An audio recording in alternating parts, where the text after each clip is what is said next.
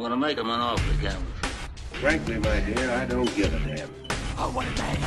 What a lovely day! I've been around the station a few times. Assemble. With the first pick in the draft. Hello and welcome to the Film Draft Podcast. I am your host, Jacob Cunningham, and we are here for a big, big episode today, an episode a long time in the making. With me, as always, is my wonderful co-host, Jaron Heron. How you feeling about this one today? Feeling great, and big is the word of the day because we are drafting three hour movies. Upon doing the research for this episode, um, fewer movies than I thought I would have seen are 180 plus minutes. We're staying hard and fast with 180 minutes, not a minute under will be accepted. Uh, but there are there are some really great ones, and I feel like when you commit to watching a three hour movie, it's generally one that you have to be pretty confident you're going to like. Otherwise, it's just like a, a big amount of your time that potentially is wasted. So I feel like everyone will have some pretty passionate picks, and I'm excited to see what they are. You've wrangled a couple local guests. I'm very excited to uh, parlay with. Would you like to introduce them? Yeah, and uh, Jaron and I have had a lot of time to prep for this episode because one of our guests specifically has been requesting this one for a while. So we're really, really excited to get this person on. They are a good friend of mine, an Adelaide based filmmaker and film lover who shares my love for uh, a lot of the classics and oldies and stuff. So I'm sure we're going to, as usual with people's passion picks, get uh, a lot of uh, niche and left field stuff. This is Guy Henderson. How you doing today? Hey, I'm good. I'm very excited. I'm glad we're finally making it happen. This this has been a very like months in the making. And our other guest today is another um, very passionate cinema lover, a guy I've known for years, and uh, he is also a bit of a podcaster in his own right uh, on the channel Requiem for a Film on YouTube. I've been on his show; it's a good time, and uh, they also do the suspiciously similar show uh, Movie Battles, which uh, may or may not been inspired by a, a, podcast very near and dear to you, uh, listener, but um, that's up to you to decide. Uh, this is Buddy Osenkowski. Uh, how you doing, man? Very good. Thank you for having me on. Uh, yeah, I'm excited to be talking three-hour movies with you. Now, the draft order for today, uh, it is Jaron has landed the first pick. This is one where I would have really liked to have it. Um, so I hope he doesn't steal what I want to pick. But uh, Buddy has the second. I've got the third. And Guy, it's their topic, but they have unfortunately landed mm-hmm. the worst pick. But they get two in a row, so it sort of works out in the end. Uh, you know, so Jaron, three hour movies. You, have been doing your research. We've been trading blows, watching a bunch of classics over the last couple months. So, what's the cream of the crop? The cream of the crop, and I'm very glad I got this because even without doing research, it's a movie I've I've loved for ten plus years. That is is my number one. It's it's not one of the ones that um, I've garnered through recent watches. Uh, I think it's essential to filmmaking culture, essential to popular culture, and I think it's a very important film. I'm taking Schindler's List at pick number one. Mm-hmm. Um, yeah, abs- absolutely love Schindler's List. I don't think uh, I think it's just about a perfect movie. Its use of cinematography, color, sound design, um, and it's and it's such a personal film to Steven Spielberg. Obviously, of course, with his family going through uh, the Holocaust, the the topic of the film. So um, yeah, again, it's it's very very earnest. Um, it's heartbreaking, and uh, it's got to be pick number one for me. Yeah, I rewatched it last week just to shore up not only its position in this list, but its position in my favorite films of all time. Shout out, follow me on Instagram to to read that. Um, and it is like it holds up even after not watching it for ten years. It is um really is maybe not quite my favorite Spielberg film, but the defining work of his career. Big time. All right, now, buddy, for your debut on the film draft, three hours. You didn't seem too confident about this topic when we talked before the episode, but uh, I'm excited to see what you got for us first. Yeah, right. So you'd think seeing thousands of movies, you would have seen a lot of three hour movies, but it turns out I could only narrow it down to 16 movies with over 180 minutes. There were so many, just one or two minutes under that didn't quite make it. So I was tossing up between three movies I could pick. One would be one of my favorite movies of all time one that I really love and would piss Jacob off. but I went with a third one, uh, not not not the one I was talking about, but I went with Lord of the Rings: Return of the King is my first pick. Mm-hmm. It's just iconic. it's just iconic. I've loved Lord of the Rings since it came out. Seen all three at the cinema when it they it came out when I was younger. Um, couldn't really pick the first two, so I had to pick Return of the King to represent the franchise as a whole. Yeah, great. Yeah, it does Yeah. piss me off, but not not as much as it- it could have. So, um, yeah, an incredible pick, but uh, I'm still gonna get something I want. But it is a masterpiece. It's an incredible film, and I wish I wish the other two films. Were, the other two are like 179 minutes, so we can't pick them. yeah. which is bullshit. What have we done to ourselves here?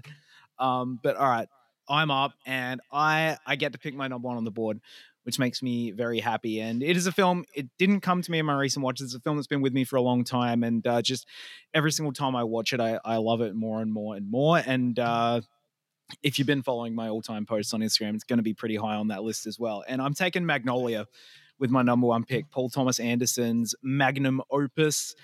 Uh, the first time I watched it, it had to sit with me, but then I watched it immediately again the week after, and it's the type of movie that just gets you excited about filmmaking and just.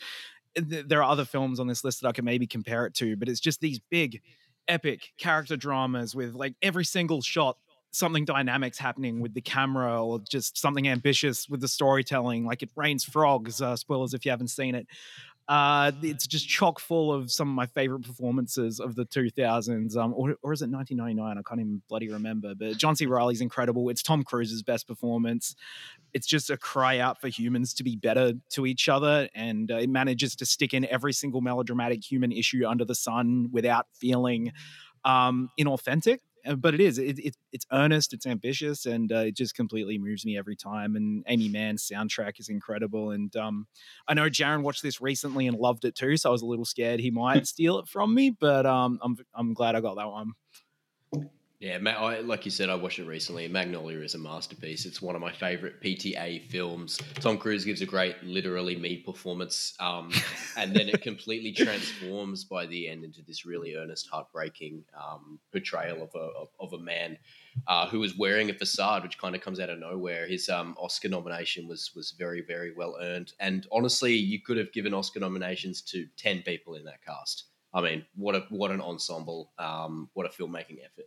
It's great film. I was going to say, like Tom, I can't. Not only could I not believe Tom Cruise didn't win, I probably would have just nominated five people from Magnolia as the supporting actor category, like Philip Seymour Hoffman, John C. Reilly, Jason Robards. Oh my god, um, yeah, I could talk about Magnolia all day, but uh, it's yeah, incredible film. So, Guy, you've got two picks in a row. Yeah. Some something tells me your your favorite hasn't been taken yet, and I'm really excited to see what two films you get. I know, yeah. I wasn't expecting um, my top one and two to be free um, for this one. So I'm just going to go straight into it. My number one is Lawrence of Arabia. Um, I don't think that's too much of a surprise because uh, Jacob and I, we saw it a few months ago, which was your first time seeing it. Which uh, Um, in a theater, the perfect way to experience it for your first time. it yeah the first i think i tried to watch this movie like two times in high school and i didn't like get it. And then i saw it in a cinema and i was like oh my god this is i just everything fell into place. It goes by for me it goes by so quick and it's one of those films that i try to only watch every once every two or three years. And every time i do i pick up on something new. So the first few times it was all about you know this how beautiful all of the shots are how amazing everything um, looks on screen, how it's all composed, and the performances are all amazing. But then, Even kinda- the ones in blackface. oh yeah, it's actually.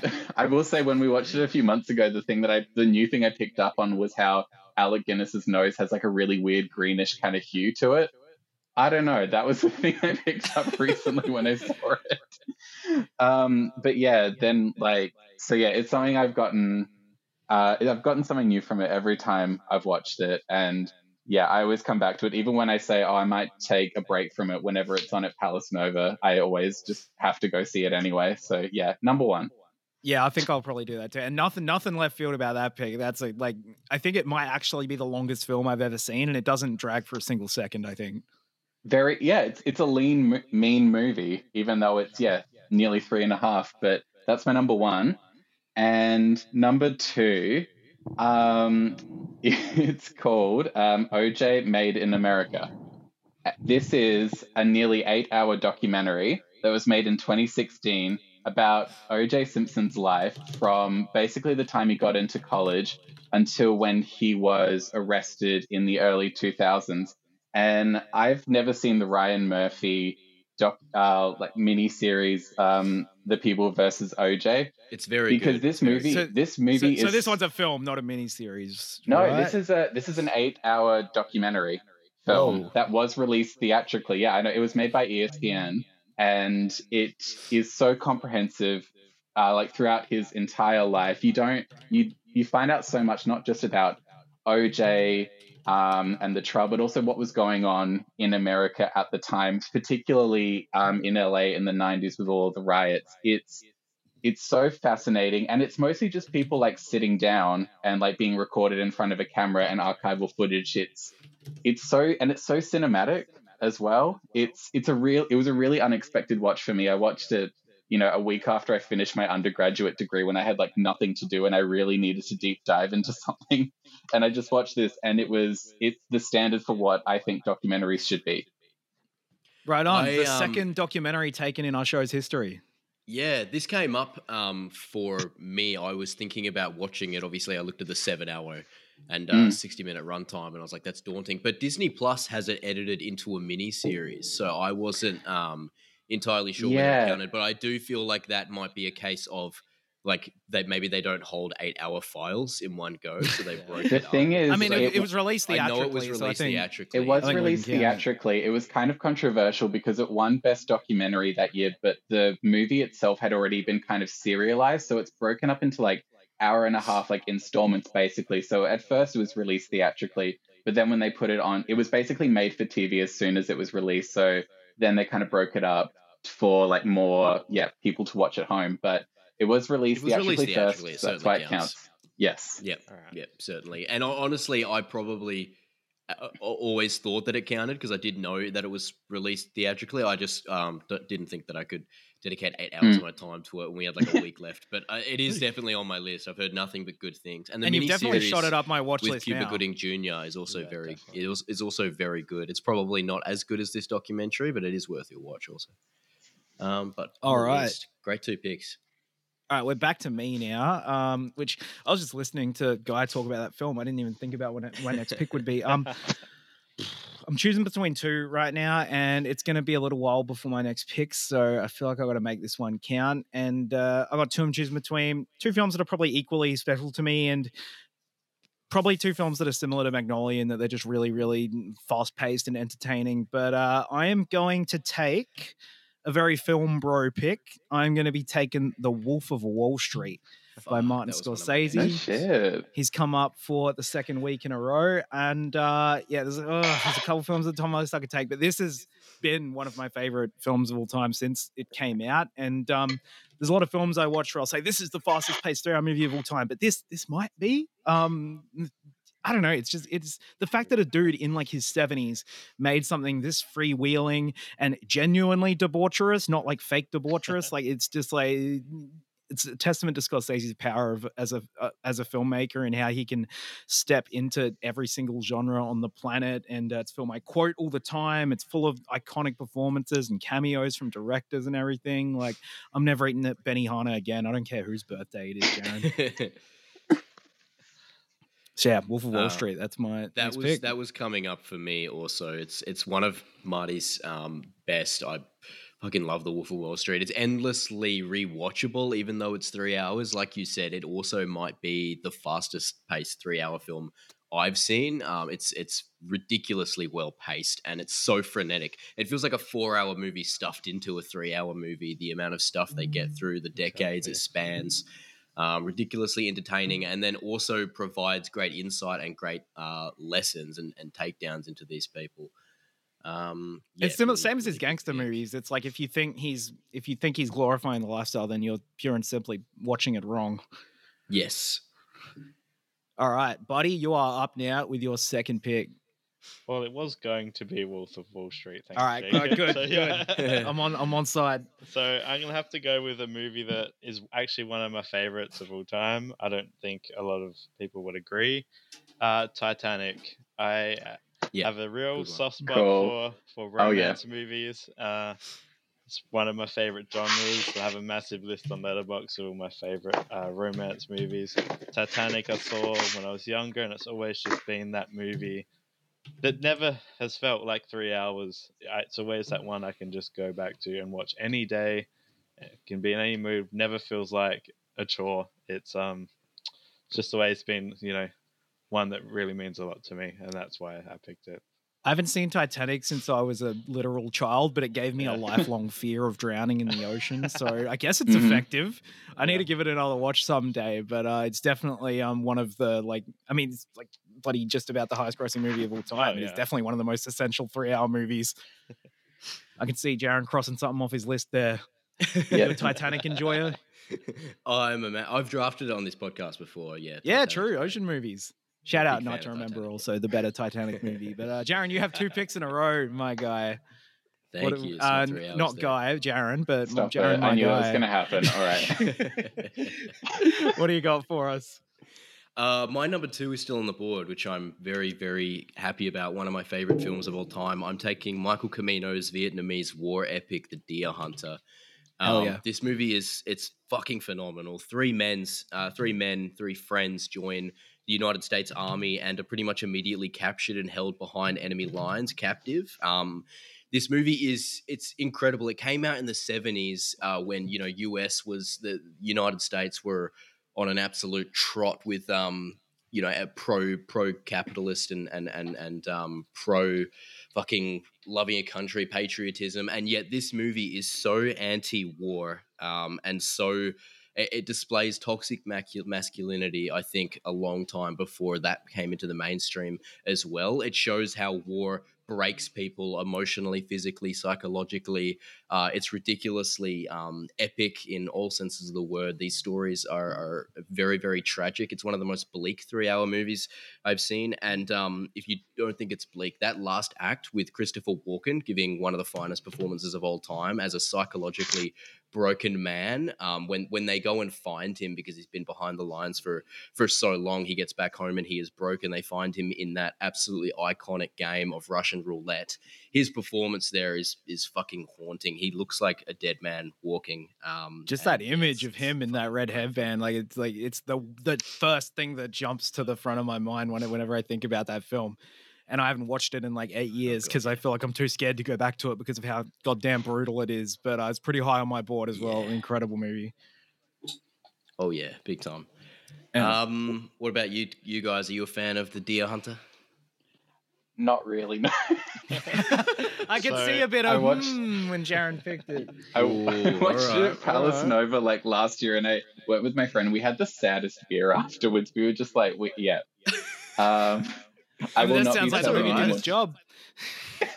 Let let let cinema make you feel. That's okay. That's okay. Or was it a, That's- was it a that's the power of disappointment beer?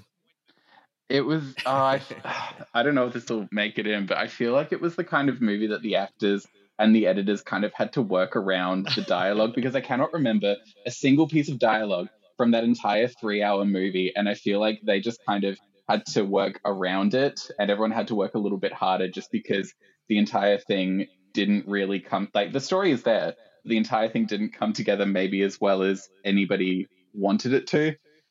Um, but I have also kind of blocked it out of my brain, so that's kind of as deep as I can go with that thought.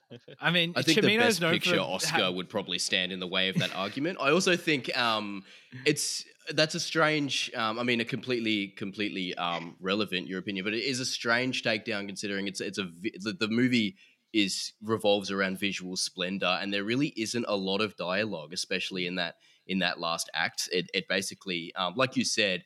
The performances, maybe re- like the film relies on those performances, but I think it's because it is largely dialogueless, especially for that last half uh, which maybe is what you're remembering. Not saying you're wrong, but saying uh, maybe it's worth a there is a bit of But, gaslighting. um, on this. I- No.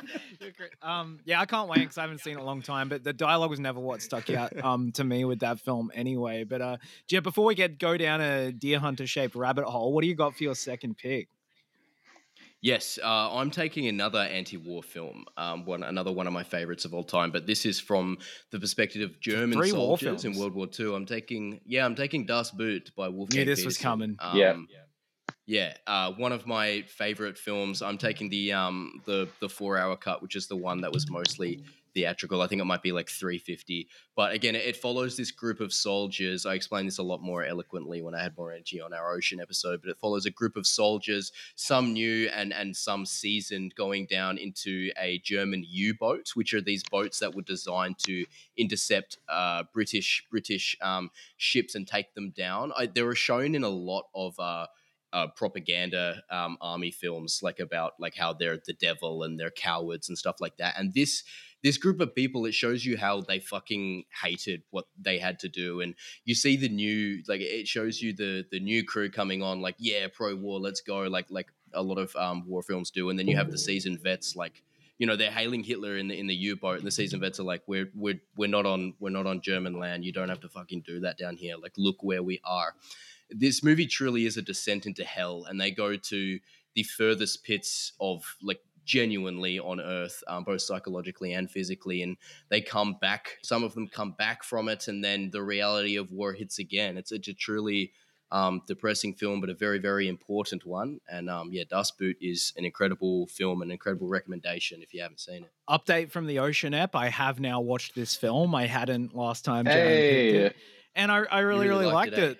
No, I, yeah, I really messed with it for my definitely not to the degree you did, but it's like uh so you talked about the themes and the depth stuff, but just the filmmaking, the technical aspects are just insane. Like the you Oh, really yeah. do feel like you're in there and the way they shoot all of the with the scenes where they get bombed and everything, it is really incredible. I I don't know how I feel about the ending, but I won't go into spoilers. But Oh, um, I think for it's the most brilliant. part, I I, think really it's like that fucking film. brilliant. But the sound design is all time as well. When they have to be completely silent down there and rely on sonar, um, it's fucking incredible. Um, All anyway, I'm really excited to see what Buddy has for us next. Definitely another German film, probably. nah. Um, so, Deer Hunter, I actually, just going off what you just chose, I had never actually finished it. I tried to watch it when I was about 16, 17. Oh, bro. And for whatever happened, I got Everybody ganging up on the distracted, Deer never Hunter. finished it. Uh, no, I'm not saying I hate it. I just have been waiting for the perfect time to for Palace to screen it, and I just think I missed the session last time because I want to see it in the theater for the first time properly. Shout out to Palace Nova it's been on my Cinemas film draft They're really episode carrying the sponsored weight by, of- by yeah. Adelaide today. It sucks because I was going to the the Monday doubles all the time, and now I just moved so far away. I haven't been to one in like a year. um, anyway, Yeah, My Deer Hunter's well worth your time. Check it out. when I will eventually. Not Um, until my the cinema screens. It's the only way to watch three hour movies because then we It's can't like get it's distracted and go on our phones. Objectively true. Yeah. That is that is why I wait for the screening because I know at home I would just get distracted. All right, what do you got for us for your next so pick? I have changed my list in the last five ten minutes ever since you uh, stole Wolf of Wall Street off me. Um, I had to go with my number three, my favorite movie from last year, Babylon. nice. Fuck you. I was hoping that would slip to me. Take him down. I had to do it, Jacob. You know, Yep. I had to. Nicely done. I'm I not- actually I- didn't I think you were that big on it. All right. No, I'm happy you are. I, I'm not much of a movie rewatcher. I know you've watched it like what, like half a dozen times. Nine least? times actually. Nine. Jeez, Oh my god. that It's, that's um, double. That's double my most what rewatched movie on Letterboxd in ten years. So Wow. Bro, you could have watched Yeah. OJ Made in America once. Come on, man. look, Yeah. I don't know. Have, I don't know have much to say about it because you know I you're do. the one that would probably gush about it. Uh, I love Damien Chazelle, and I think he's made what four perfect movies. I love every single one he's done, and Babylon was my number one of last year. It was just so much fun, so energetic. I didn't. I didn't get all the hate that all the the critics. Like, I Um, all loved right, every let's not let of it. Guy talk here because I know how Guy feels about Babylon. Okay. I'll tell how I um, really feel. Yeah. All right. no, I, I want to I want to hear what I wanna hear, to yeah, about yeah, let me know. No, let's do Uh, it. This is what it's all about. Look, I don't Right. even know what my opinion. Like half of it was really cool, half of it wasn't. That's all I remember. I'll take it. That was very insightful, guy. Thank you. Thank you. I'll take I'm, it. I'm Um, speaking truths right now. Yeah. uh, but no, I saw it Babylon's with like six or seven movie. friends, and it was um a wide variety of opinions after it. I'd say like Mm. at least eighty percent positive. Even the people that um weren't huge on it didn't dislike it. Um, but there were at least myself included, like two, three, four of us that fucking loved it. Um, Yeah. Babylon. I think it probably will be one of those films in like 10 years time it'll probably it will probably get reappraised as being one of those movies that people didn't appreciate much at the time. I think that is what it's kind of destined towards in its own way. Um, And so just I will give it remember- that. Comedy or a Fight Club. We yeah. we were here first. We were here first. That's what I'm saying. pla- Like yeah. one, we're on the right side of history with Babylon. It's not just my favorite movie of last year. It's one of my favorite films of all time. Like Yeah. I actually had it higher on my list than Wolf of Wall Street. I was just kind of banking on it slipping to me, but Buddy got in there. Um, I- nicely I done. knew, I knew you were going to pick it eventually, so I just had to had to pull the trigger.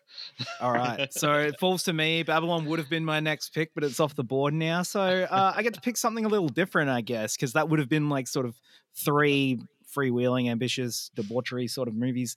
Uh, so I'm going to take it in a little bit of a different direction and go with something I watched a lot more recently. Uh, in our research, it's probably the only film that really stuck out to me uh, in my research for this episode. Uh, Jaron probably knows what I'm talking about here, but I'm taking Oliver Stone's JFK which is a film I really did not think I was going to like as much as I did. I've had friends begging me to watch it for years, and I thought, ah, it's just going to be a boring, stodgy biopic and stuff. JFK rules. It is fucking awesome. It is like such such based filmmaking. It is just Oliver Stone spouting off conspiracy theories for three hours, and it is some of the most fun I have had watching a movie at home in years. I literally could not like I didn't look at my phone once. I just had my eyes glued to the screen. Uh, just so many. It's a who's who of. It's like a an Oppenheimer or a or a Babylon or just.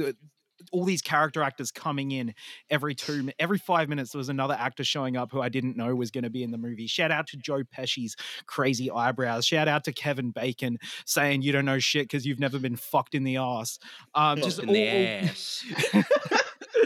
um donald sutherland is probably like comes in Oh, and steals the show with seven minutes of screen time, giving maybe the most riveting speech I've seen in a film. And it got to the point where like John Williams' score single handedly convinced me of the fourth bullet theory. It is just like it is such impressive filmmaking. That last dude, the end of the film, uh, Kevin Costner just talks for like 40 minutes, and it's just it's so good.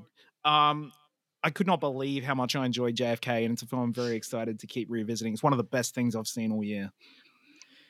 Um, completely second that sentiment. I watched it at home after your recommendation only a few days ago, and I love courtroom dramas. And the last third of this movie, which you know it's a three-hour movie, so the last third is a fucking hour long, is a, co- a giant courtroom sequence, and it's got to be one of my favorite third acts in a film of all time. And I loved the whole thing, but it was ridiculously exciting. And like you said, um, after watching it with that score and those performances, and this might tick off some Americans, but obviously it's subjective filmmaking. Oliver Stone wants you to lean a certain way, but it's subjective filmmaking while using genuine facts. And I came out of it going, Lee Harvey Oswald was a fucking patsy. There was a there was a second shooter. It was set up. I watched a Dan Murrell video today where he was plugging one of the um like he does a he plugs a local cinema and, and puts like ten percent of his um uh, 10% of his earnings from his YouTube videos into that local cinema because it's something he believes in, which is really great. And he was like, "Oh, it's the cinema in Texas where um, Lee Harvey Oswald killed JFK," and I was like, "He's a patsy. He didn't do it." I was like, "I you said, "Oh." didn't do it, Dan. You're full of shit. He Um, he may have been involved, but he wasn't alone. Yeah, it was a. It's it's the kind of film that sends you down a rabbit hole on Wikipedia, and those are the best kind of films, honestly. Um, yeah, JFK, right? And it's just it's so critical of American imperialism and war profiteering and stuff. Like, there's a bit near the end where Kevin Costner just looks at the camera while he's talking shit about the establishment. Oh, yeah, it's good stuff. All Yeah, right, great film. guy, you got two. What do you think about JFK? Have you seen it? Haven't seen it. I don't think. I yeah. When when you posted that on your like IG story, I realized I'd never seen an Oliver Stone movie. Oh wow. Oh, wow. Well, all right, that's that's something we can talk cow. but about it's top after of the, the, list. show. I missed it. I missed it at Palace Nova, so that's why I haven't seen it. I guess. I didn't know they played it, but Palace uh, I watched it at home and it did never bored me for a second. So if you got Disney Plus, I'm not plugging Disney Plus, fuck Disney, but um, it's on there if you have it. Uh, Tell me Hey, you really Yeah, they, feel. they've also got OJ made in America, so they're not. Yeah, doing there, there we go. Yeah, Sponsored that's- by yeah, Palace that's- that's Nova why we're Disney, here. Disney Plus. Um, right. I, Guy, you got two picks. yeah, I was not expecting to have um, as many of my favorite picks as I currently have. So um, I'm gonna uh, third on my list. I'm gonna go with a movie that I watched specifically for this episode, um, and it's an it's a movie whose name I cannot pronounce all the way through. So I'm just gonna say Jen Dielman. Yep, yep. I thought it Oh might yes, be this. Jane Hound, Hound. Dielman. Yeah, Jean Dielman, 23, quai du Commerce, 1080, Bruxelles. Better you than me. It And like AFI's number one movie of all time last year. or It was Voted Sight and by Sound. film directors. Sight and Sound. I there you watched go. it today it was for critics. this It was show. the yeah, it was the critics' um, vote as their favorite. Yeah, it was the number one pick of the critics poll. And this was, I think it was a movie I've kind of always been aware of um, and been a bit afraid of because it is, you know, these really long, intimidating takes of this woman just kind of living in her apartment over the course of three days. But it, it's, I, I still can't stop. I can't stop thinking about it because it's just I f- especially now with you know all of our you know technology with like mobile phones and you know computers it's one of those things where you know we're so within our own world and back in 1975 when this was made like they didn't even have like the internet so it's like they just went about their days without any kind of you know awareness of anything else. And it's one of those things when you like pull back you realize oh i'm just kind of living that life as well even if i don't realize it.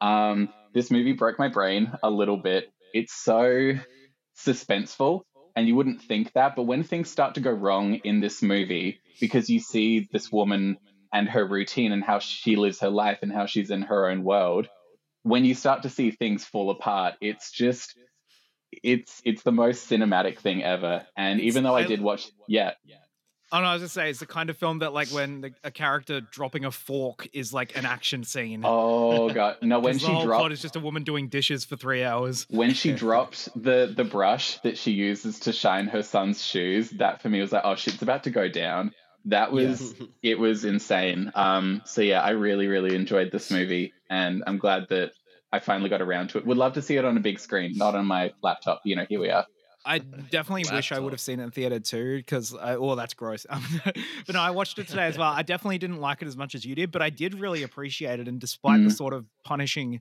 runtime, I did find myself sort of no- noticing patterns as it goes on. And it's meant to be punishing. It's meant to be a slog, but um, it is really rewarding. And I do think it's something that knowing what the big picture is, I won't spoil the ending because it's probably the only big moment of drama in the whole film. It's- but yeah knowing where it goes, I do think it would. I'd appreciate it a whole lot more on a rewatch, but it might take years to build myself up to watch three and a half hours of a woman doing chores again. But I will.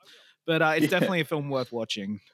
Yes Guy, I have to um, write all of these film titles on our social media page, fit it into like a little red box. So I Yeah. fucking hate you right now. i just wanted to make it difficult for you specifically I that's why respect um, you, but I hate you. Well, I'm a big fan of teams with a lot of syllables in them, and Guy has that wrapped up. right yeah i've got does. some long titles yeah um Now let's I add ca- some more. All right. Um, this is one that obviously I watched at Palace Nova. Um, I am a pretty big theater nerd. That was my entire deal before I got into film. So I feel like this was a bit of a no brainer in terms of me liking it. I'm going with Kenneth Branagh's Hamlet. Oh, This I is seen this a four. This is over four hours. It's unabridged Hamlet, and I will say Kate Winslet plays Ophelia in this movie, and this was released a year before Titanic. So she had already like Titanic was nothing compared to what she had to do in this one. It's so you can tell Kenneth Branagh loves Hamlet so much, even though he's such a fuckboy. It's like the funeral that he throws for Hamlet at the end of the movie is like insane. Um, but it's so you would think like you know Shakespearean text and like four hours of it would just be punishing. This is exciting. It's suspenseful. There are cameos like everywhere in this movie. Like Robin Williams shows up and Billy Crystal's in it. And there are so That's many like awesome. 90s cameos. It's like the other, yeah, the other big cameo four-hour movie of It's the Kenneth 90s. Branagh's JFK. Yeah, yeah. Listen, yeah, um, yeah. Hamlet no, was a patsy. Hamlet was a- He may have Um, been involved, but he wasn't solely responsible. Oh my god.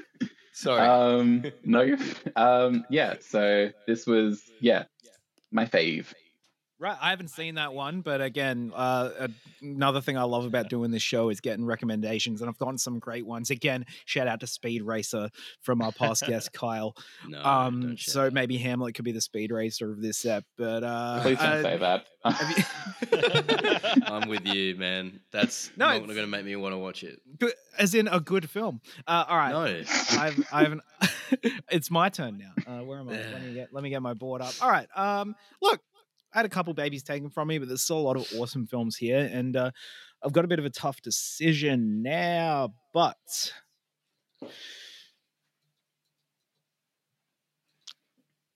okay, I am gonna take probably the last five star film I have left on the board here for me, at least, and uh, it's a film that not everyone loves, and. Uh, Jaron and I have one friend who really hates this movie, so shout out to Fuck, I friend of the show, uh, Blake Battersby. I am taking Quentin Tarantino's The Hateful. Eight, Yeah. which is his Ah. only three-hour film, and uh, you, you know it's not.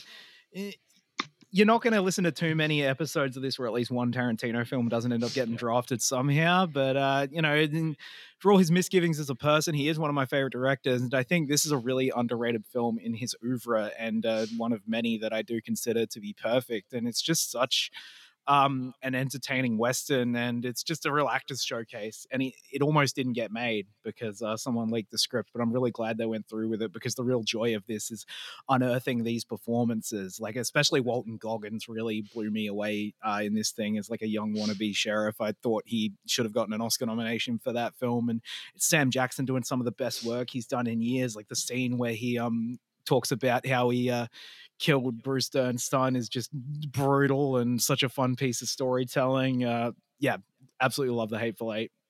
Have you have our other guests? Uh, what how do they feel about this one? I've never seen it. Rated. Sorry, Uh, yeah, uh, yeah, I, I love it. It was on my list. It was probably going to be my fourth, fourth or fifth pick. So, I haven't seen it. hey, look, fair enough. You just got to wait for Palace Nova to screen it. Um, I'm pretty sure they, They- did they this are year. I just yeah. Oh, they they already did like did a year or so ago, and I, I Yeah. did go to that, and uh, glad I did. Jared, fun fact: when uh, we were we used to live in Whyalla, Jaron didn't get let into the screening for this after he'd already seen it the night before because he was under eighteen. Yeah, so I saw it the night before with my dad because he loves Tarantino. And I, I think I saw it before Jacob, and I, I fucking loved it. And then Jacob was like, "I'm going with a bunch of mates." Jacob wasn't fucking 18 either. None of them were. Um, and I was like, "No, I'll, pretty I'll sure come with you." Um, you, w- we were in school, right, in Wales. Well, how so did no. we get let in and not you? exactly, man? No, you- we were. 18. weren't I was eighteen. You certainly were not. I'm older Um, than you. You were, you and your yeah, but you we were like in fucking year ten, man. We were in year ten. What year to come out? 2015? No way, you're 18. 16. Okay, maybe you would. I was born in 1997. I was 18. Okay, maybe you would. and have you just weren't been quite 18. But, um, 18. There was like you and like three other or four other friends that I don't think all of them would have been 18. We're in the cinema and I was a bit late and I was like, "Don't worry, boys, I'm just behind you." And then they wouldn't fucking let me in, the cowards. And we're not Yeah, gonna um, leave the film just for Jaron's sake, so No. we went ahead and enjoyed ourselves. And I was like, Jaren mate, I, I saw this last night. I've already been here. And they were like, I don't know what to tell you. And I was like, you have a coward's heart, and oh, you, I will not forget this. And I haven't. Chet, uh, you Whyalla Cinema and Middleback Arts Centre, you have failed to let Jaron into the screening of The Hateful Eight. Now you must put Ah, this needle in your balls. star. Yeah, would you like to play a game? Yeah, fucking. All right, uh, buddy. On that note, speaking of putting needles in balls, what's your Just- next three-hour film? Just a bit off topic. Speaking speaking of uh, getting not let in, remember that Winnie the Pooh movie that just came out, The Blood and Honey? Oh no! I went to a screening of that. Uh, they had like a one-off screening, and it was like 9:30 at night. It was the only um, movie showing at that time, and there was like half a dozen teenagers sitting there with like they'd already bought popcorn and drinks, and they were, and they all got denied. It was fucking hilarious. we had to ring their parents and go home. I Shout also to went to a film. Actually, they screening of that. dodged a bush and- Buddy, I also went to a screening of that, and Yeah. I'd just say shame on us. We shouldn't have done that. Shame on We, us. sh- we should not Shouldn't have done that. given we it your shouldn't have money. supported that film. No. Hang on, I'll I probably regret it. support the second one too, even though the first one wasn't that good. No, I've learnt my lesson, I think. Anyway, what have you got for us? All right, my number four. I wanted to. It's been ten years since I've seen it, so I don't have uh, a lot to go in depth about. But I wanted to give it some representation on my list. I'm going with a, a bit of a sexy French movie. Blue is the warmest color. There we go. Oh yeah. I was wondering if this would. Jaron, did you end up watching this? I know you were considering it. No, I I own it No. on Blu-ray, but I didn't end up watching it. Yeah. All right, I, I can chime in here. But uh, we I had, think what do you? watched JFK instead. What made you pick that one? Me. Um, I'm oh, more interested. Sorry. Oh no, buddy, the draft pick. Oh, to Buddy, discuss. please go. Oh well, we only had 16 to pick from, but no, I'm a big fan of romance movies, and this was uh, very up my alley when I watched it, if you know what I mean. And um, Sex. no, but yeah, I thought it was a fantastic movie. I've only logged it once, but I gave it five stars when I watched it, so definitely to uh, re return rewatch it.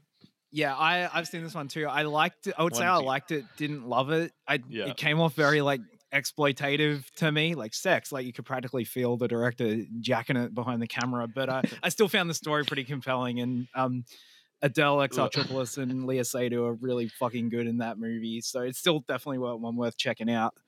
Look, give it. Look, it's been ten years since I watched it, so I could completely have a different opinion on it. No, on no, it's like- it's a rewatch. good No, movie, yeah, yeah, yeah, yeah, it's good. But I'm just asterisk. You don't need to hedge your bets, buddy. All right, stand by what you picked. All right, Jaron, two up to close out your list. Awesome. So I get to draft another movie that I picked only a couple of weeks ago, a movie I absolutely fucking love, very passionate about. I'm picking The Godfather Part 2.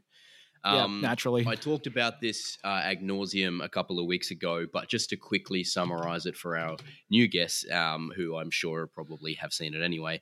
Um, part two opens up with Vito. Vito is dead, and Michael Corleone is kind of taking over the Corleone family, um, which is a role he's never jumped into before. Um, this like secret Italian mafia, they've always operated in the shadows. They've always been very, very subtle. I mean, most mafias are. They're kind of thrown into public scrutiny and they have to go into court. Michael has to represent them, which is something I don't see in a lot of gangster films. I think it's very unique. It's also very compelling. Um, him having to walk a very tiptoe line in what he can say without exploiting his family and but also defend them i think it's really compelling um and so the family is is it's um they've always been good at what they do but they're in a new game and that would be compelling enough but then on the other side of that you've got robert de niro playing a young vito um in almost or potentially a better even better performance than brando's iconic um turn as as vito both oscar winners um and Brando's a show off. I do think he's better.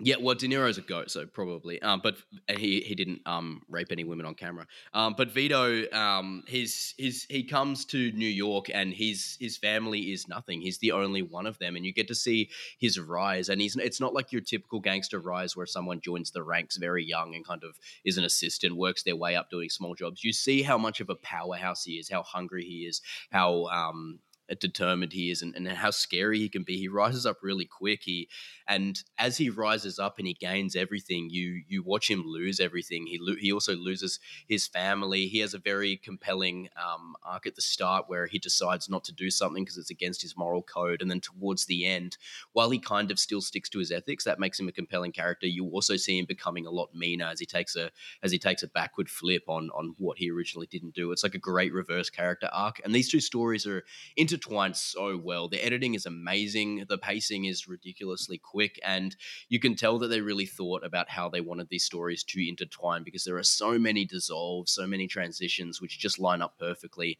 And no, Jacob, Godfather Part Two doesn't have any mustaches turning into trees. Uh, we're talking. That's why the first one's better. Godfather franchise right here.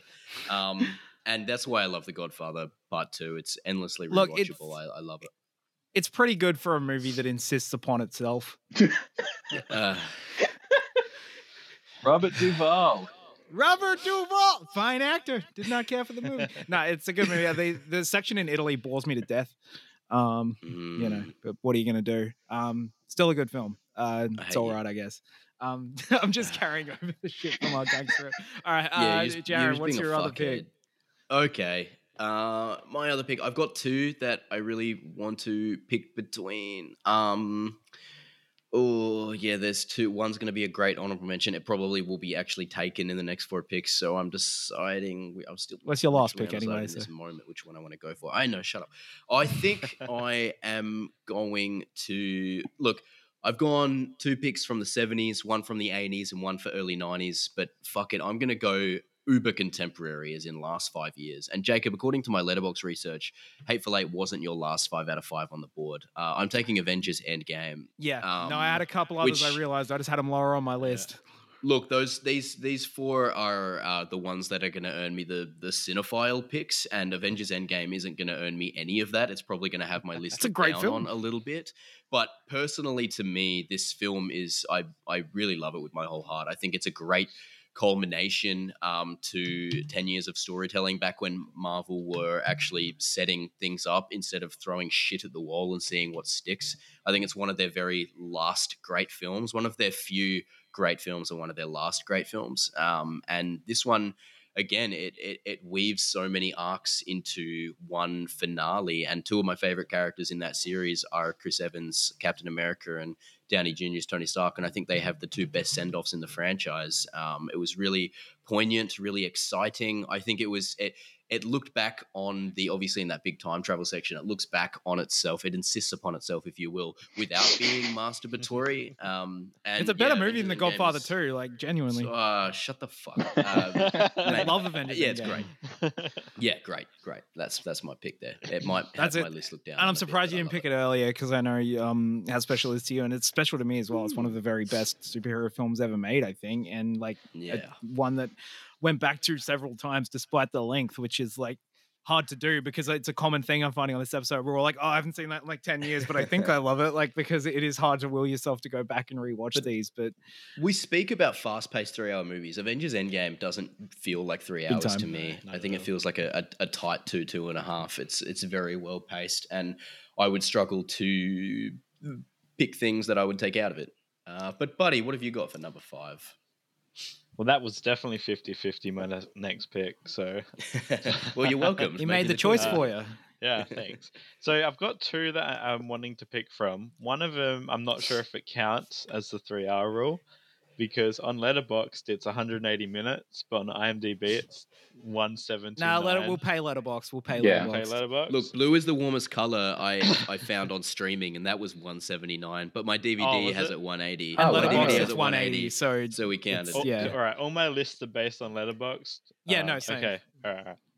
Uh, I, I went with not specifically the movie as a whole, but how my experience and how I felt watching it. My fifth pick is Drive My Car. 2020. Oh, Yeah. nice. nice. Do it. Um, Nice. I have to say this this experience watching it at the cinema, it was just one of the most calmest, serene movies I've watched in a theater ever. I don't can't really explain it. Like it was just very therapeutic to me at that time, and you know I felt like I felt like on cloud nine when I finished watching it. Um, you know, I just I think if anyone's going through some shit, maybe just chuck it on. Um, you go for a, a ride in a car. Um, drive. Don't watch it in a car. literally me. Yeah, that's dangerous, no, man. but yeah, it, it's my fifth. How pick else are you gonna fit all because this how I felt movies in? watching it. I think it was one of the most therapeutic cinema experiences I've ever had, and that's why I picked it. Awesome. Awesome pick, man. I'm glad a film like that made such an international splash to the point where it's like rare that we'd even get to see a film like that in cinemas in our rinky-dink little Australian Look, city. I, I, I probably wouldn't even uh, go see it. And I only went and saw it because I got nominated for best Mm. picture, and I made Honestly, sure- same. But yeah, Yeah. it's a, it's a yeah, it's a really fun, it's a really calming, soothing watch. Yeah. Glad it exists. All right, this is um this is really brutal now because I've got prob I've got literally got 10 different films here that I could probably pick for this last one. So um I'm going to try and waffle a bit while I try and think of my decision, but uh let me look at the state of my list and uh maybe I will take something to diversify it. I've got my sort of most of my picks are pretty sort of film broy, fast paced, ambitious tales of crime or uh, many other things. So I'm gonna take something a little bit different. I'm gonna go with a period piece. Uh, because you know length is a, a common factor in period pieces. Gu- Guys got Hamlet there. Um, I'm taking Barry Lyndon, which I think is um, yeah one of Stanley Kubrick's most underrated motion pictures. And um, I've only seen this the one time. Again, shout out to um, I'm redeeming uh, friend of the show Blake who hates Hateful Eight but loves Barry Lyndon. So shout out Blake. He'll be very happy that I chose this one. But um, look, as a big lover of the favorite, I think this film in many ways is the blueprint for a lot of what that movie does. It's a very um, like it's dark and dramatic, but it also is quite like tongue in cheek and um, very sexual and edgy and fun and occasionally anachronistic and um, it's a super cool movie and uh, i would put it in probably my top three to five stanley kubrick films. Ryan o'neal's lead performance is really goddamn good and it's visually sumptuous and um yeah really for a three hour period piece it's um it's it's an entertaining one and uh, those are few and far between you know it's not stodgy and lame and boring and it's it's yeah it's it's a really cool movie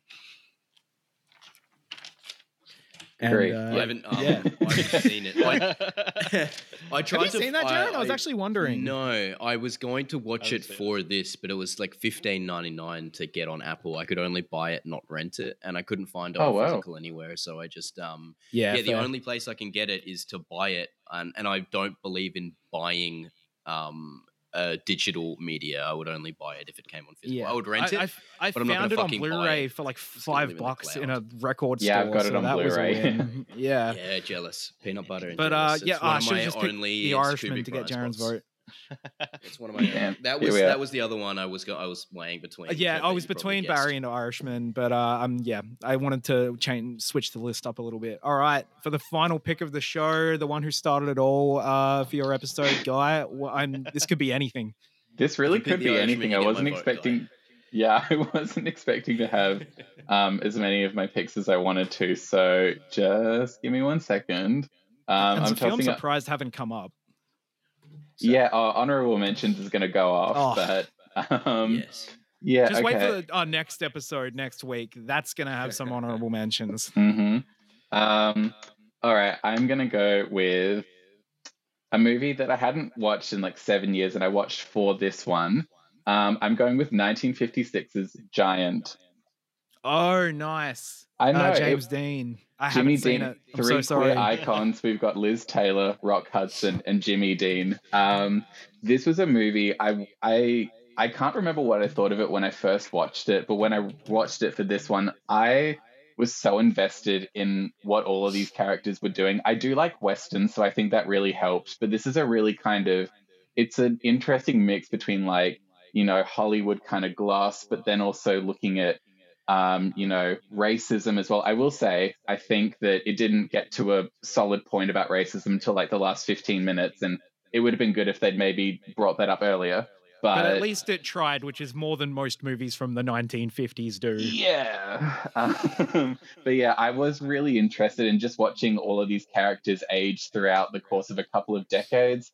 I thought it was a really interesting family drama. It talks a lot about how, you know, parents put place expectations on children to kind of um, keep legacies alive. And yeah, it was just really, I, I really got invested in, yeah, watching the lives of these three main characters just throughout, you know, the course of a couple of decades. I thought that was really, really cool. And one that I wasn't expecting to like as much as I did. So it kind of took, it, it shot up on my list a lot ahead of things that I thought were going to be on lock. But yeah, I've still only seen uh, Rebel when it comes to James Dean, so I'm gonna have to get Mm. on that one. hot take, I don't like Game- Rebel without a cause. I like it. I, that's a great film. I um, James Dean never lived long enough to say anything problematic, Nah. so he remains an Yeah. icon. Um, Hell oh, yeah. he's, yeah, We a stand king James forever. Yes, absolutely. Um, yeah, it, like he didn't have the fucking whatever. All right. Anyway, um, caps off those the are our three-hour lists. Those are our lists. Hmm. Um, so I guess it's time to do do the usual uh, stuff we do after the draft. That is uh, recap our list. Uh, yeah, is. thank you, man. We're This do episode's going to be three hours. Always do. Yeah. and and so and so it be, so it is. Uh, Jaron, what films did you pick today? All right, so one to five, suit to nuts. I've got Schindler's List, The Deer Hunter, Das Boot, The Godfather Part Two, and Avengers Endgame. Um, I think I've gone a, a, very wide variety. Like I said, I've got a couple from the 70s, which probably is my favorite decade for a film. I've got the 80s and the 90s, which I also love. And then uh, a contemporary film very close to my heart. I go across a lot of different genres. Obviously, I got a lot of war films, but I've also got crime and uh, action, which are two that are close to me. Um, so I'm a big fan of my list. I'm not sure about everyone else, but I'm a big fan of it. Buddy, what have you got? All right, my number one is Lord of the Rings: Return of the King. Two, Titanic. Three, Babylon. Four, Blue is the warmest color. And five, Drive My Car. I tried to do a little mix of, um, you know, famous franchises, iconic franchises. I put Titanic in, which is, you know, I had to get one of my favorite movies of all time in. And then I tried to finish off the list with a bit of not so mainstream um, representation. All right, and uh, I chose Magnolia, The Wolf of Wall Street, JFK, The Hateful Eight, and Barry Lyndon. Now, while I do pride myself on being an enjoyer of foreign films and classics, I think I've ended up with the most mainstream list on the episode. But um, again, these are just five films that I really love and re- very representative of my favorite kinds of three-hour films. I do like the fast-paced, ambitious ones uh, that wear their hearts on their sleeve, and uh, I just think these are five incredibly entertaining films. And I've got Barry Lyndon at the end there, which I think classes up the joint a bit in terms of uh, film snob cred. Uh, Guy, what do you got? All right, I've got Lawrence of Arabia, OJ, Made in America, Jeanne Dielman, Hamlet, and Giant. Say um, the full Jeanne Dielman title. You know I'm not gonna. Um, the film formerly known as yeah Jeanne Dielman. Um, I cannot think of how these films come together in any way. I just kind of enjoy what I like, and yeah, this is it. Thank you. Hell yeah. Hell yeah. Um, Thumbs up. All right. Well done. Now we got to. It's time to do the honorable mentions. So we go through those in reverse draft order. So, Guy, uh, what films uh, that you love didn't didn't get drafted today? I feel like a lot of the honorable mentions are films that are under 180 minutes. Um, because oh. there were a lot that I There's yeah a lot of great 179 minute movies. I know, there, literally. Um, for me, I would have loved like the sound of music only being 172 minutes kind of broke my heart a little bit. Um, I will say, I think objectively, the biggest kind of snub is The Godfather, which goes for 175 yes, minutes. Once, yeah, oh, okay. I will say it's not my favorite movie, but I think like objectively, it is like the biggest kind of snub from this list. Um, Amadeus is a movie Keep I really like. Okay, I'll say it for him. I'll say it for him. Um, Amadeus is 173 minutes. That's a really good one. And I would have loved to have picked The Great Escape, which is 172. All right, now I'll shout out some. I'll shout out some actual uh, three-hour movies that didn't get picked, but um. okay. Um, all right, so The Green Mile uh, is a big one uh, for yes, me as a young cinephile. The Irishman, I very nearly picked. Uh, Oppenheimer is a really great recent one uh, that I think would have gotten a lot of votes uh, had it been picked. RRR rolls very hey. high on my list. Uh, ben Hur, which is another one of those great classics ones Love that it. I was shocked to like as much as I did. Uh, I put it in a similar camp to Lawrence of Arabia. Uh, Spike Lee's Malcolm X, which is one of the greatest biopics of all time. And uh, the last one I'll shout out is uh, The Right Stuff, which is a really, really great space, big ensemble cast space race sort of movie from uh, the 60s, I believe. Uh, yeah, those, uh, Buddy, got any honorable mentions? I know you didn't have a ton of films on your board, but is that I, I don't see how I, I forgot to put Oppenheimer on my list. I oh, didn't even write yeah, it down. I was going to say, you surely would have been into that. Yeah. I love. That's probably my number one of the year so far. Um, oh no, well, that's that's oh, that's, that's, an oversight. uh, yeah. Oh, totally forgot. uh, so having only sixteen to pick from, I wouldn't say they're all honorable mentions, but I'll just tell you all the ones left on my list that uh, didn't get mentioned. Uh, Green Mile was uh, on my either my fifth pick between that and Drive My Car. Um, then there was Avatar 2, uh, yeah. RRR, and then Gone with the Wind. They were the only ones left on my list. I I'm thought about watching the... Gone yeah. with the Wind before this, but I chose Jeanne Dielman over it. Um, so I think I made correct, the right call. Correct choice. Yeah. yeah. So All my right. list of 16 movies, uh, Gone with the Wind was on the very bottom. I yeah, yeah the right. Palace Nova, and I just totally checked out of that screening. Like, it just, I'm like, it's four hours, and I'm like, it's. Interest I don't want to gamble on how racist that movie's probably going to Yeah. be to sit through four hours. All right, all right, Jaron, what do you, you got any honorable mentions? Yeah, so um, in my top 15 out of the like 30, 40 I have, um, they were all either taken or mentioned except for two. And there are two that Jacob aren't high on, um, but I love them. So please let me have this. Uh, Once Upon a Time in America and Seven Samurai are two that definitely could have made my list if two of the films I have were taken. Um, I love them very much. And then other films that I really liked but were a bit lower were films like um, I'm uh, Spartacus. I really like Spartacus. Um, Yeah, and that's a good I'm, one. I'm a yeah, Spartacus is good. Um, I'm a big fan of um, James Cameron's King Kong, um, uh, especially that that that James middle Cameron? third. James Cameron's King Peter Kong. Jackson. Peter Jackson's Jackson. King Kong. Peter Jackson's King Kong. Peter Jackson, James Cam. They make the same movies. Um, I love the New his York King stuff Kong- in that movie, but not the. See, I Kong love the stuff. monster. I love the Skull Island stuff, and I'm not huge on the New York stuff. Right so on. that's where Yeah. it's kind of divisive for me. Except the last act in New York is terrific. I think it's the first act that goes down for me. It probably does not need to be three hours, King Kong. Oh, um, it absolutely not. Uh, Fucking King Long. and then another right, guys? movie which um, I was never going to draft because I do not love it as much as the rest of these, but I have to shout it out because I did not think I was going to like it at all, and I ended up really liking it. This might be a point of contention, but Zack Snyder's Justice League, I'm just going to shout that out because that's a film I'm I not. did not think I would like, um, and because I, I, I do not like. I do not like most of Zack Snyder's uh, film pantheon, and I did not like the first Justice League, but that caught me by surprise. I was quite a big fan of that. It is Um, like but yeah, five it. times better than the theatrical cut, making it a five out of ten movie. All right. Um, Tell us how you So- really feel. it's time gonna vote, bullshit. and uh, I'm curious to see how Guy votes because they've probably seen like one film on each person's list. Yeah, but uh, we're gonna you're, we're gonna. you're, you're pretty correct on that one. so, uh, Jaron, kick us off. Who who gets your vote today? Yes. Uh, in in saying that, um, guy, you've you've uh, got a great list. I have not seen any of those films, uh, but there are five is so great recommendations. I of Arabia? appreciate it. Oh, you haven't seen no, Lawrence I of haven't. Arabia. you only saw Lawrence of Arabia for the first time recently. You don't make me And, feel and like I've an seen it now. I, already feel like an idiot for not seeing them. Um, and and I, at least four of them were uh, I was trying to sneak in as many as I could, and they were lower on the list.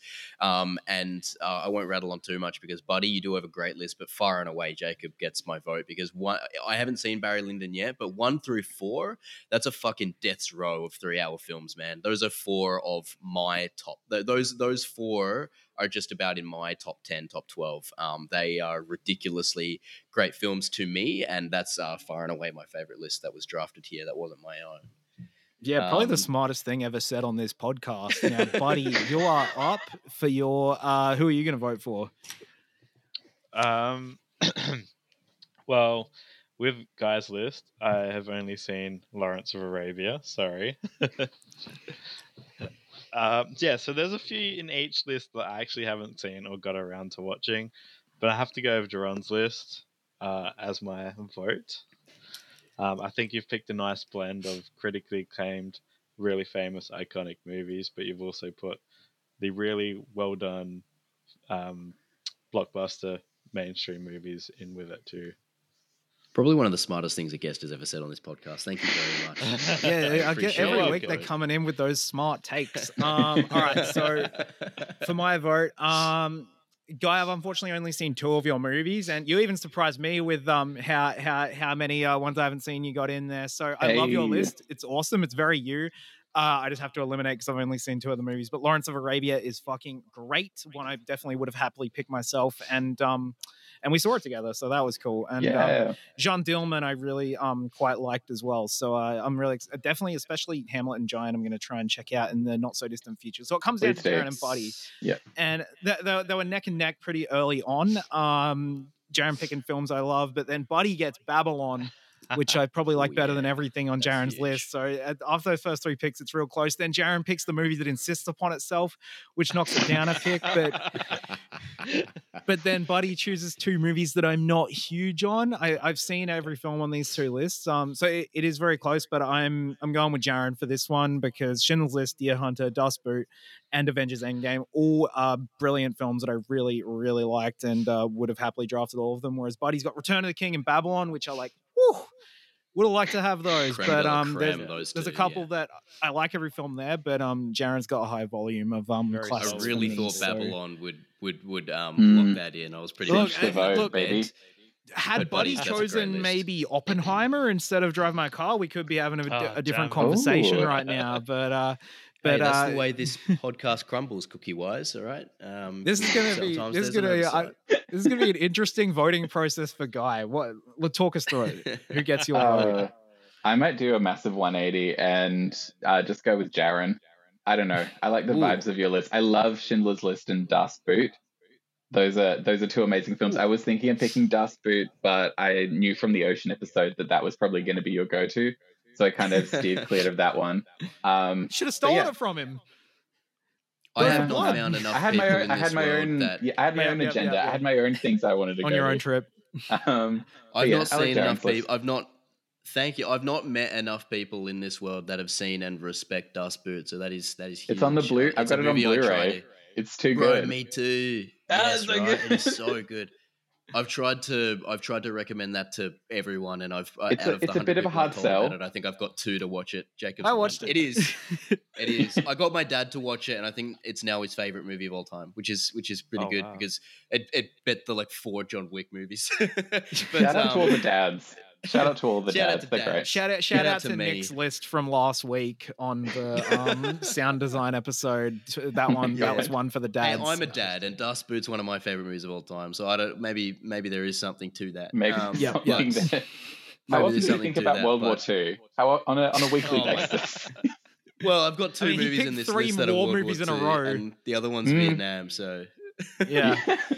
So Jaron uh, has come in with an outright win. Uh, he had a big streak that was lost on our last a couple of episodes, but he is back. Uh, he's swept the board. Uh, congrats, Jaron! And you you put in the work for this episode because you said you wanted to take more time to prep and study and watch more films before we did this, and it looks like that hard work's Yes. paid off. I think that was actually um, we would have done this a while ago, but um, I'm very sorry, guy, for the delay. I did tell Jacob I want to see more. Um, I needed to do the I same. don't Yeah. think.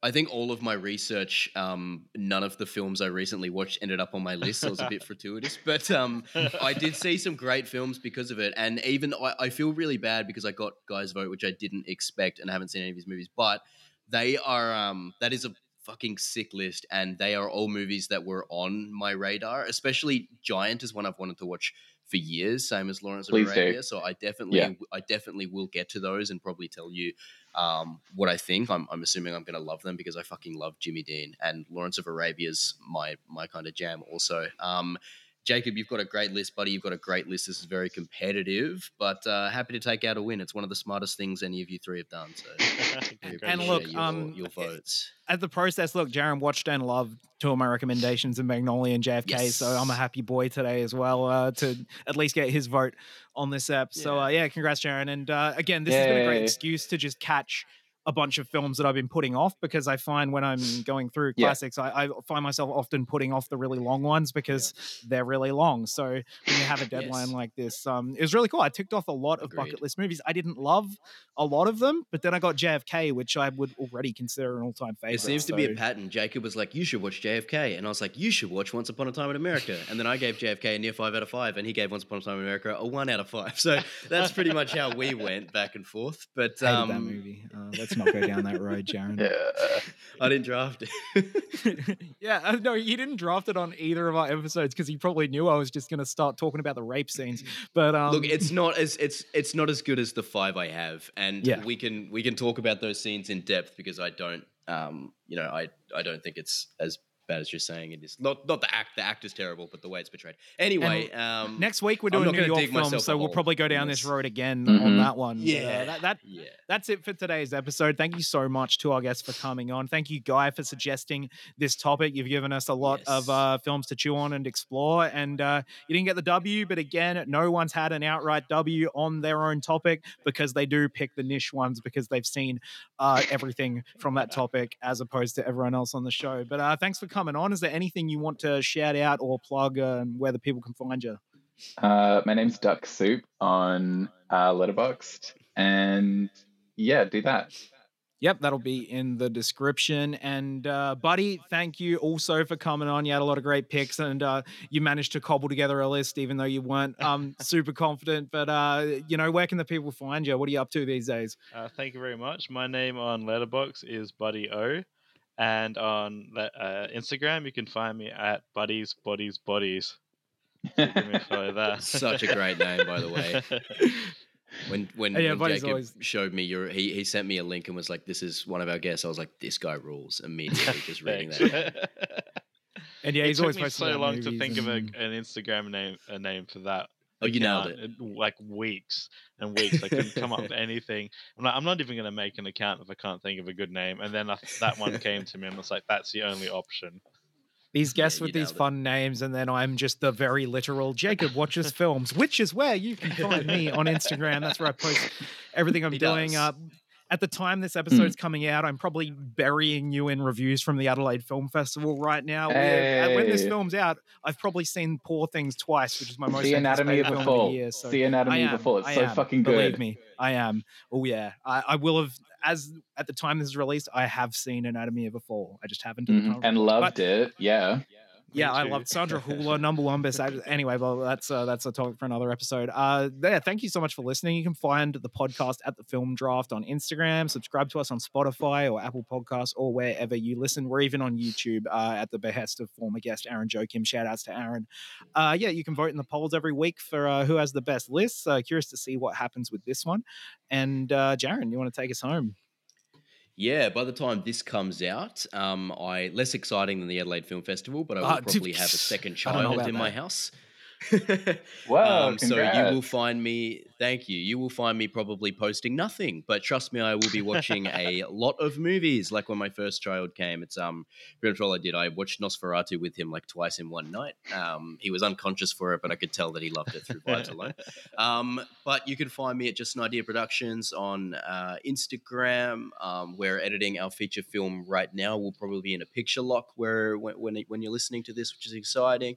Uh, find me on Letterboxd at a, at the very simple Jaron Heron. Um, and and and that's me. This has been a really great guest. Um, you guys have been great, Guy and Buddy. The irony of having two guests on named Guy and Buddy Please is don't. lost on us. Oh, please don't. But um, you're not my buddy, guy. I, I said I wouldn't say it, but I had to get it out. I felt like Ron Burgundy trying not to say Okay. black in, in his It's, meeting. expe- it's Uh, expected. but no, you guys have been really, really wicked guests. Uh, thank you so much for coming on, and uh, hopefully we have two equally as good guests next week.